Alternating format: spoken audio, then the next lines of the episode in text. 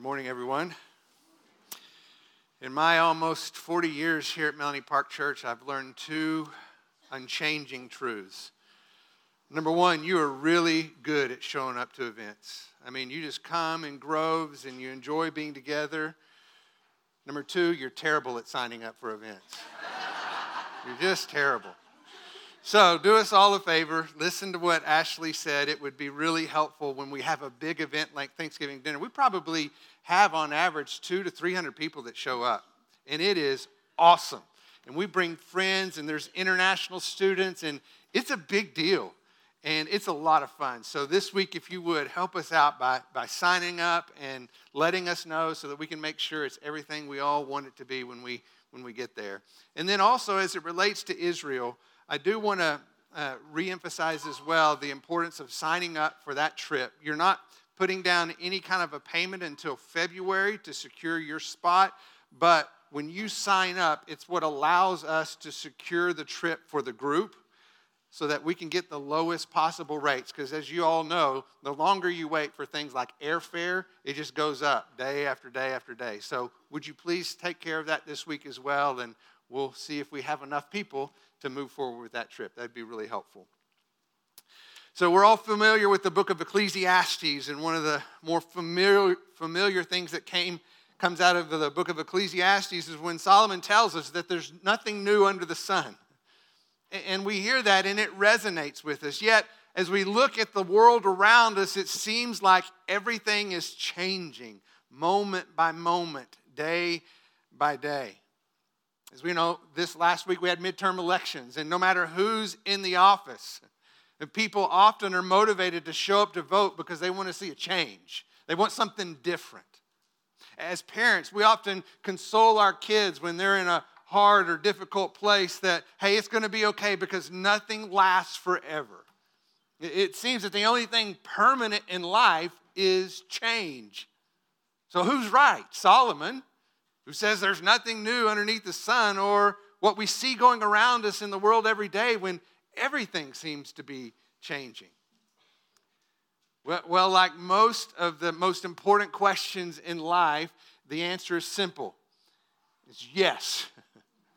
Because both can be true in the sense that there are absolute, unchanging ch- uh, truths that coexist in a world of ever increasing change and uncertainty.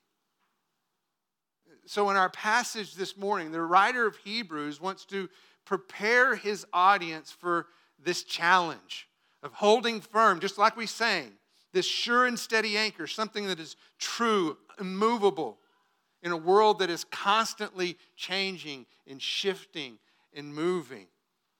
He wants them to have an unwavering faith in this world that is filled with uncertainty. And so he begins by instructing them to, to drive a stake in the ground when it comes to the truth of God's word, anchoring their lives to the steadfast and certain promises of God. He goes on to tell them to fix their eyes on Jesus and, like him, to look forward to the joy that is set before them. seeing beyond their circumstances to behold the promise of a future hope. Because having this eternal perspective is one of the key components to an enduring faith. Even a faith that helps us persevere through difficulty and, and persecution, even, even rejoicing in the, in the privilege of sharing in the sufferings of, of Christ, being counted worthy to be a part of that mission but that last part, the, the sharing in the sufferings of Christ, is, is not something that we embrace, not something that we are inclined towards, even in the church today. In fact, I think we often, if we're honest with ourselves, avoid suffering at all costs, no matter who or what it's for. But God has called us to an abundant life, even in the midst of a broken world. He strengthens our faith so that we do have the power to persevere. The, the image that came to my mind as I was thinking through this is, is those birthday candles, those trick candles that you see when you blow one out and it just keeps reigniting as you try to go to the next one and it seems like they're never going to go away. And to me, that's a really good picture of unwavering faith. It's this unextinguishable joy because there's this certain security in who Christ is and the hope that we have in Him. And so, with that picture in mind, I want us to pray as we look into our passage. And I've told people this before, and so I want us to ask you a favor. I often experience some of the most challenging attacks from the enemy when I'm sitting in that pew five minutes before I walk up here. Worries and angst and fears and all this stuff. And so I'm going to pray for you, and I would ask you to pray for me as we look at God's Word together.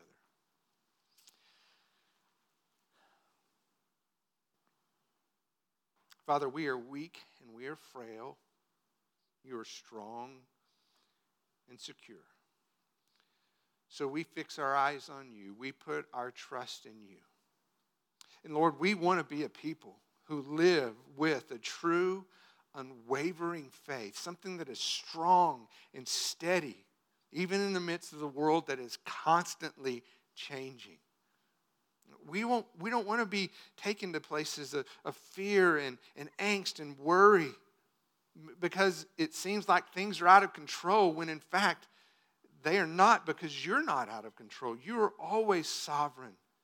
You're good, you're just, you're holy, you're pure. So, Father, we're going to put our trust in you. We're going to fix our eyes on you. And so, as we look at our passage this morning, would you take these very powerful truths because they were spoken straight from you, your heart to ours? Would you penetrate deeply inside of our soul? Allow these seeds to, to give birth to a truth that holds firm in our lives as we walk out of this place. So that when we do encounter the inevitable challenges that are yet before us, that truth will stand strong. It will remind us, it will give us strength and hope. We just pray this in your name. Amen. All right, turn to Hebrews chapter 13. We're getting close, people.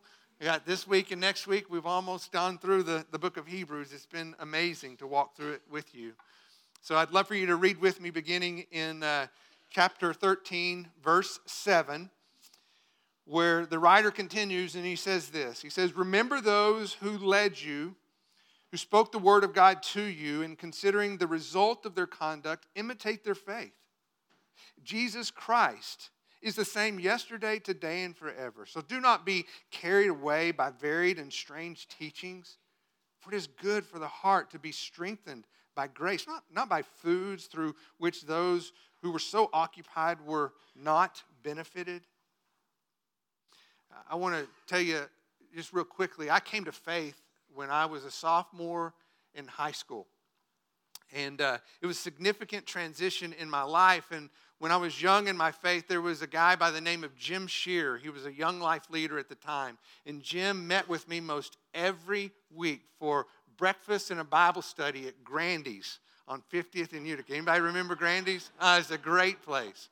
But almost every week through high school, he and I met as he mentored and discipled me in the faith.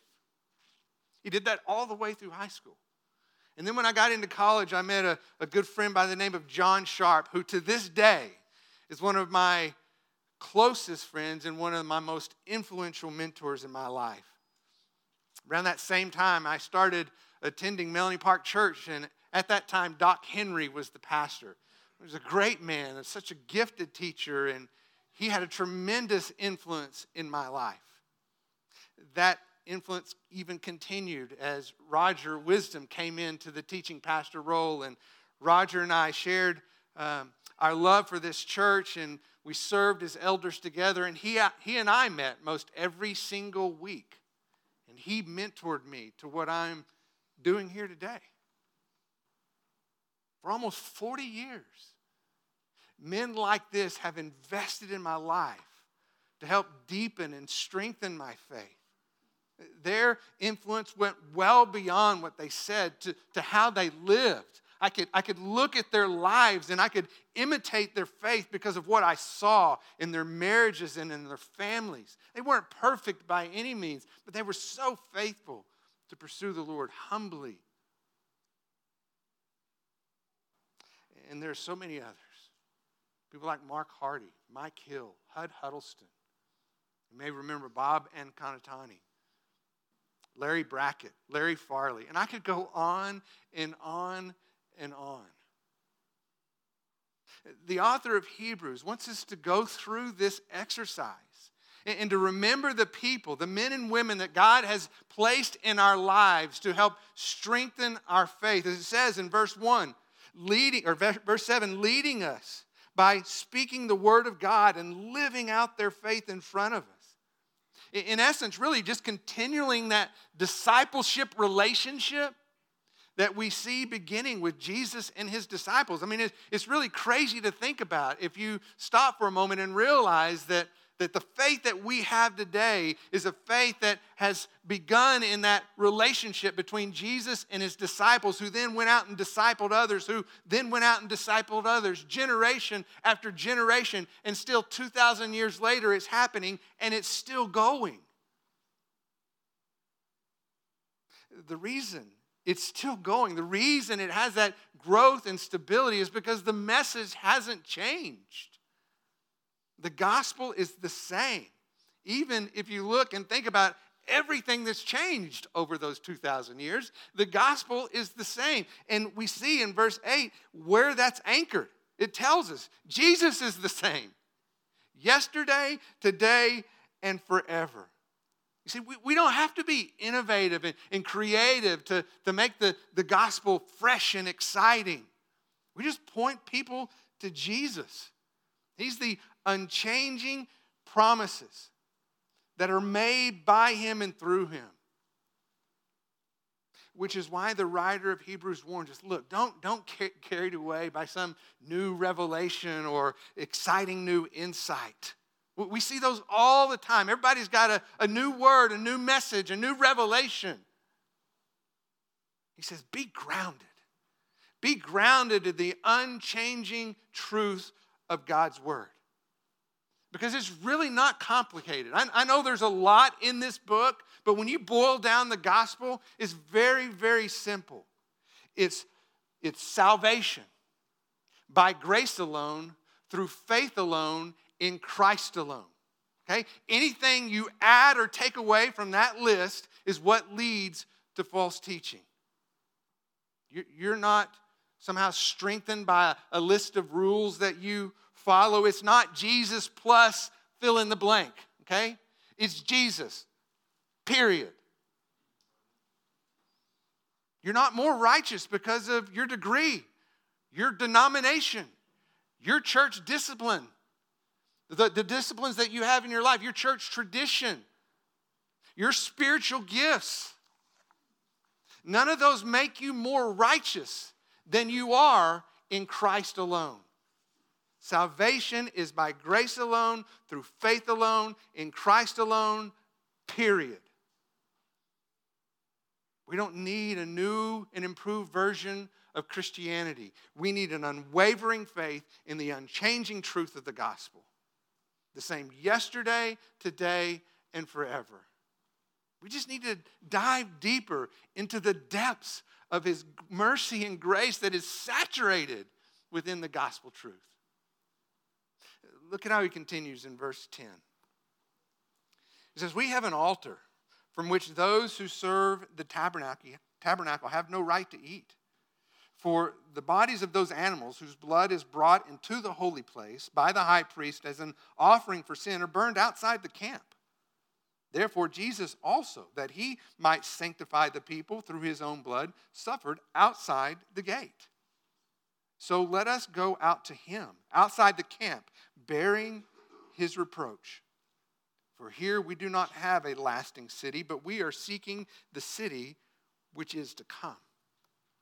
I think the key to this section of the scripture of our passage is really found in verse 10, so it's important to, to know what that's saying.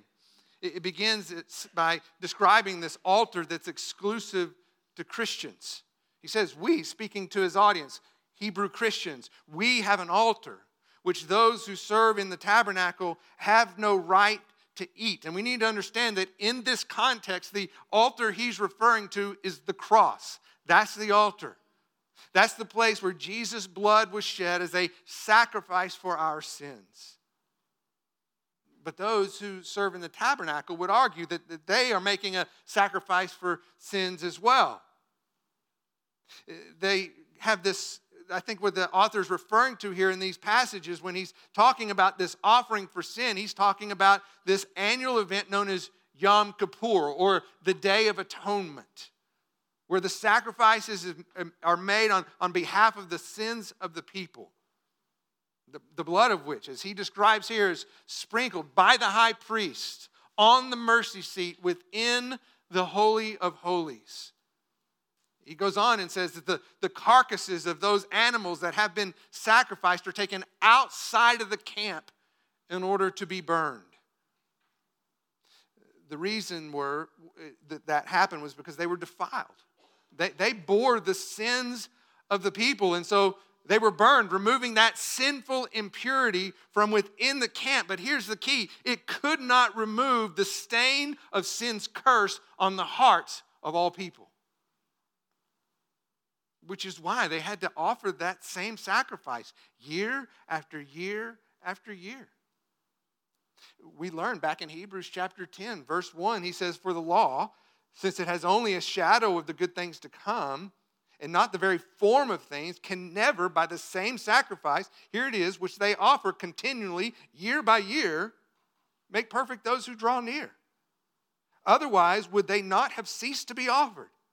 Because the worshippers, having once been cleansed, would no longer have consciousness of sins, but in those sacrifices, there's a reminder of sins year by year, for it is impossible for the blood of bulls and goats to take away sin. See, these sacrifices exposed the reality of sin, but they had no power to remove it.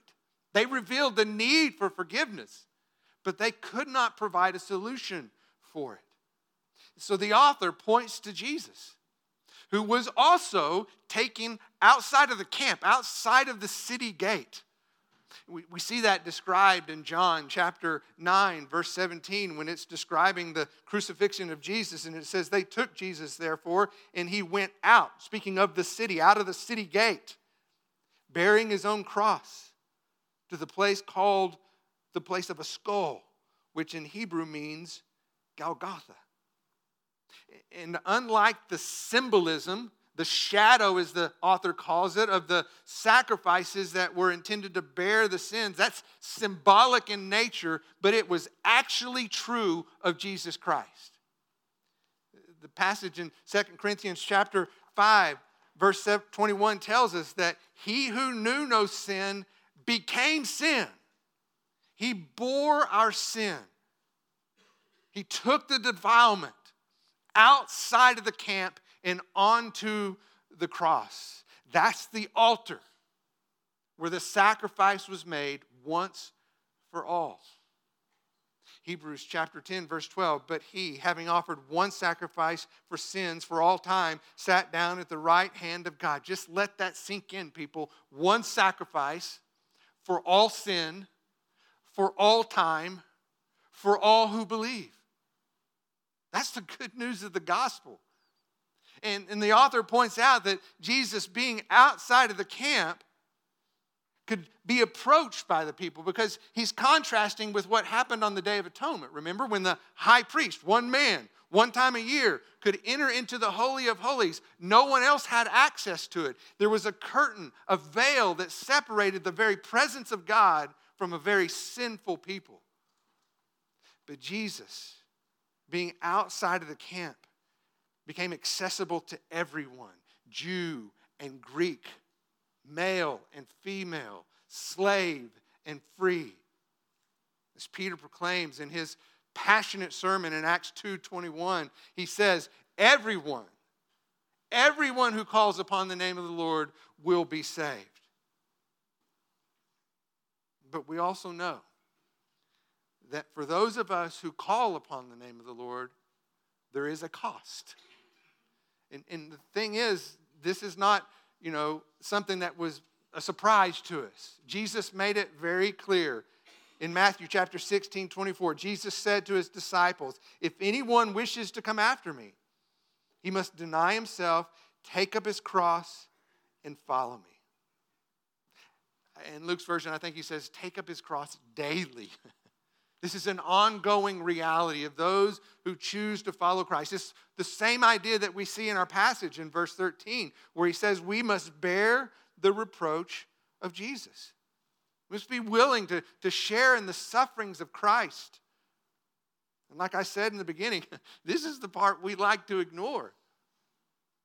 Because we often commit our life to Christ in hopes that he makes it easier, not harder. We want Jesus to remove our struggle. We want him to, to take our pain away. But what if? What if the wilderness is where your life is truly transformed? Are you willing to go there?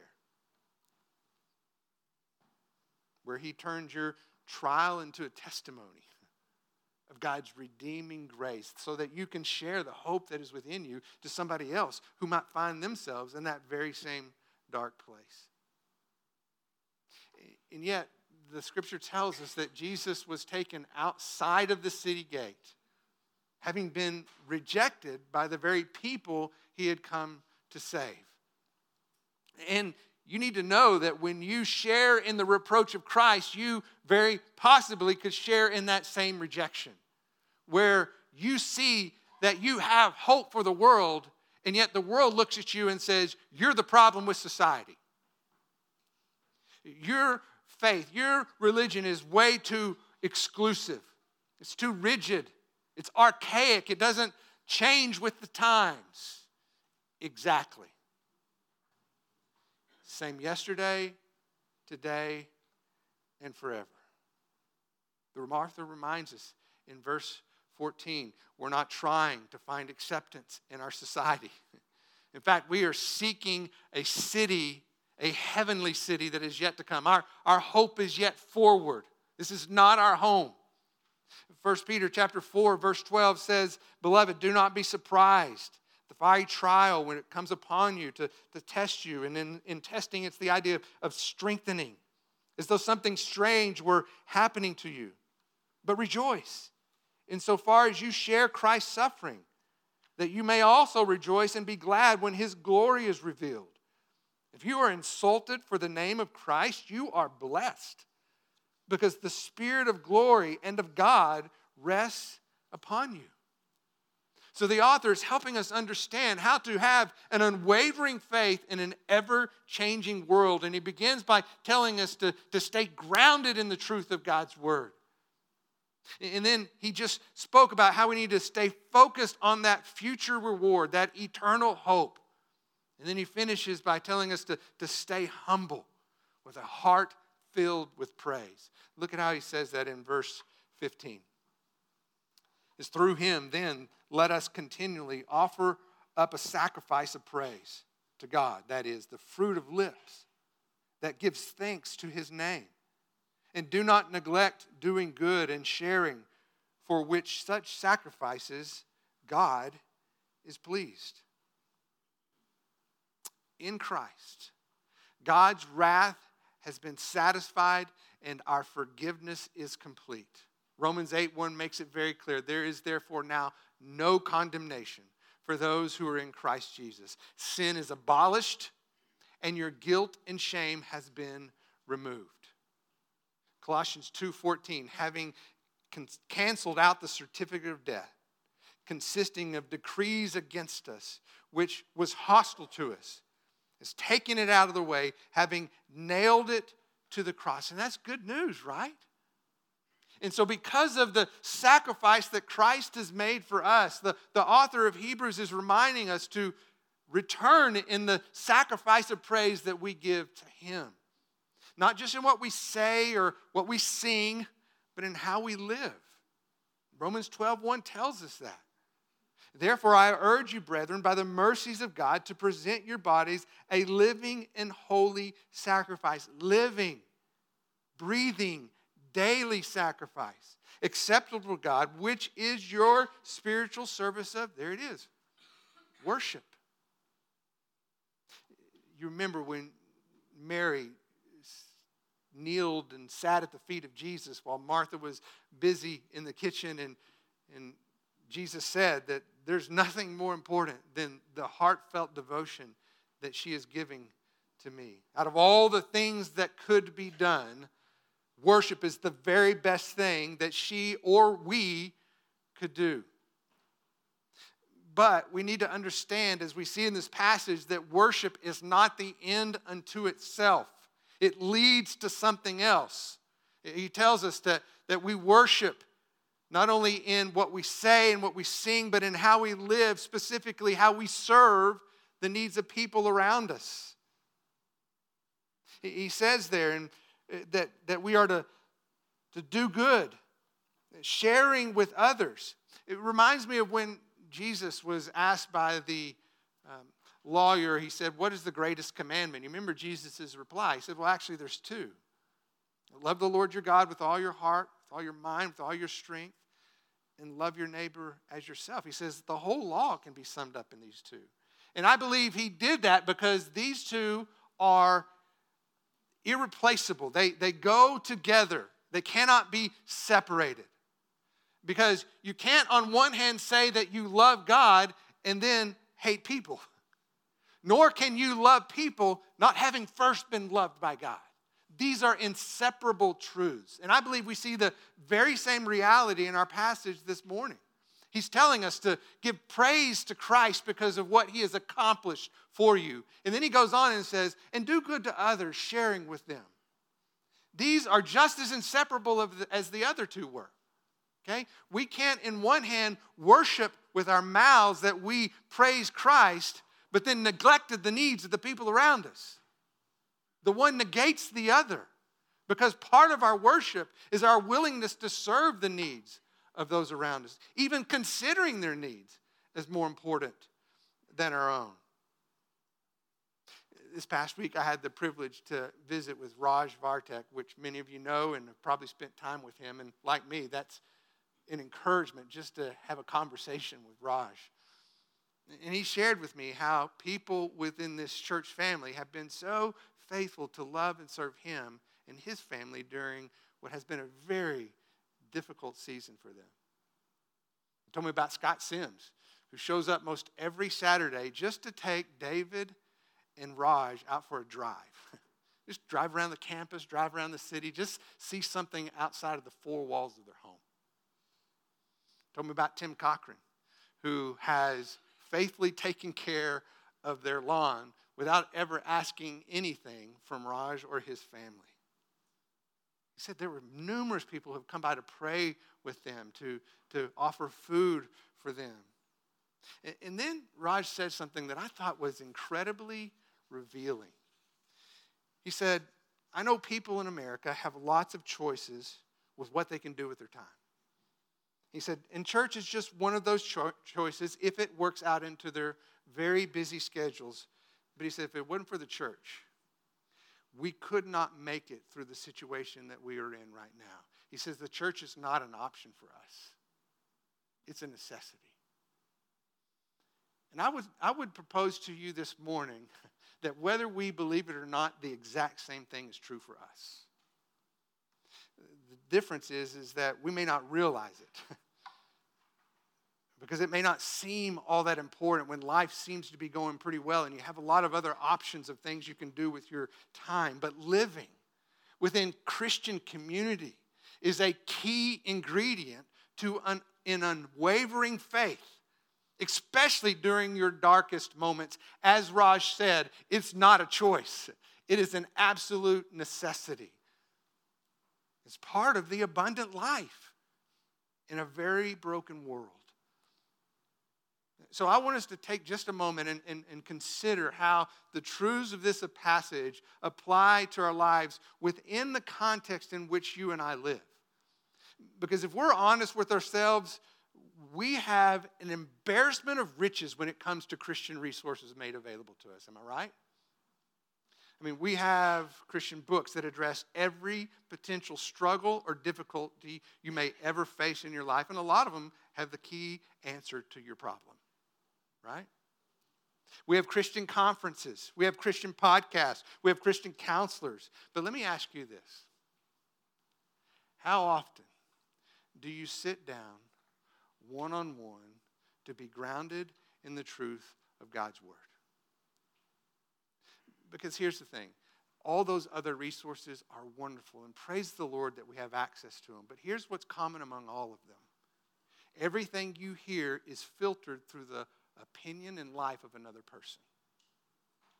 Wouldn't it be really important for you and I to spend one on one time to hear directly from the Lord as He speaks through His Word? Unfiltered, other than what He wants to speak to us. And so I just want to encourage you to take some time to do that this week.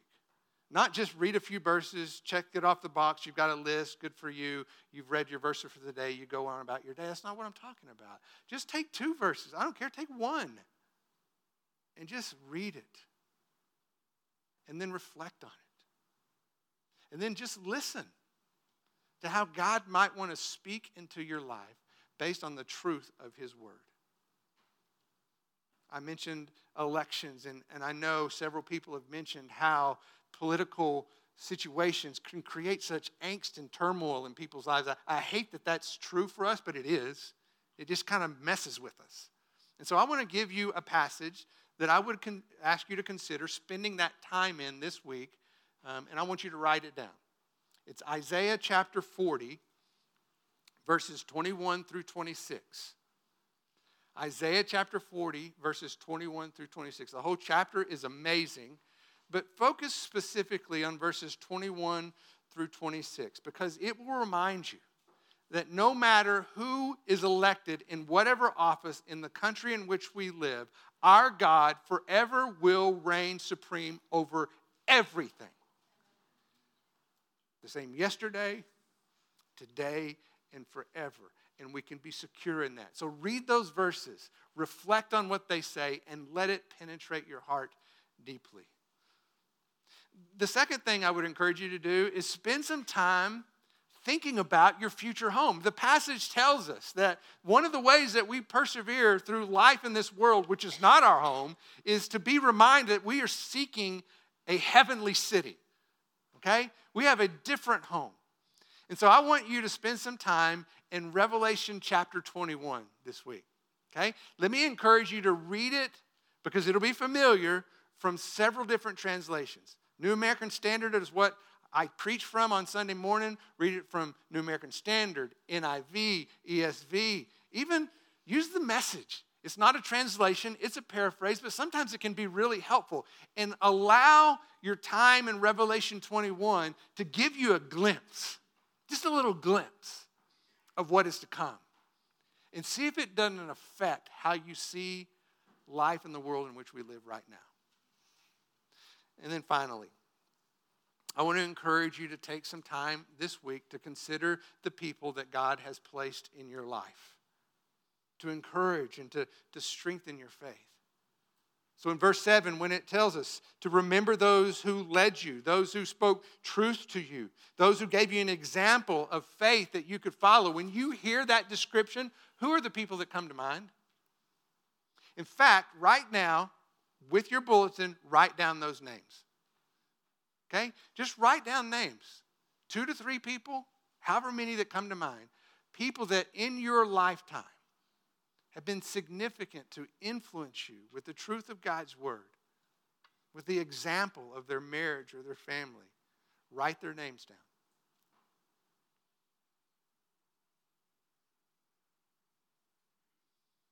I'm pausing because I'm serious. Want you to write their names down. And then I want you to take some time this week to reach out to these people. Give them a call, uh, send them a text, write them a note. Just let them know how grateful you are for the influence that they have had in your life. It's been several years ago, but back when I was in college, so we're talking decades now, okay? Back when I was in college, I was a young life leader, and there was a young man who was a senior in high school, and we're talking a wild child, okay? Came from a broken home. His life was an absolute mess. But we had a great friendship together.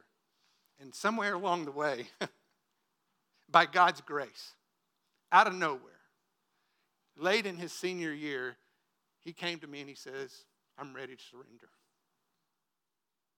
I don't want to do this anymore. And so he gave his life to Christ. And it was real and it was sincere. But the problem was, I never knew what happened to him after he went off to college. And literally, it was at least 15 years later, he messaged me through Terry's Facebook. And he just wanted to reach out. And he went on to tell me that he's a police officer in North Carolina. He's a part of a church there where he serves as a deacon, and he's regularly involved in missions. And he said, I just want you to know that Jesus Christ has transformed my life. And thank you for introducing me to him. To this day, it may be the greatest phone call I've ever received in my life. Such an encouragement to me. And it just so happened to be at a really difficult season.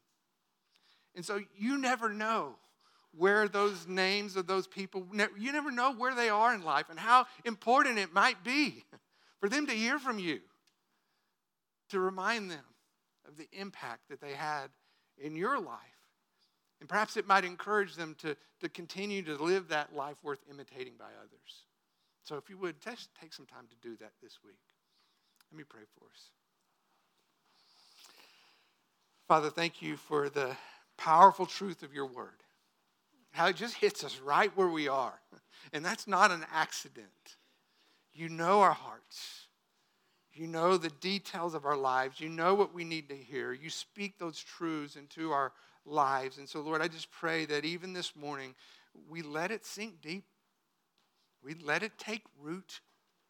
We let it grow and flourish so that it can bear fruit in our lives that might be a blessing to those around us. Lord, we want to be a people, like we said, we want to be a people of unwavering faith, people who are grounded in the truth of your word, people who have their eyes fixed on Jesus and the hope of eternal life, people who persevere even through difficult situations.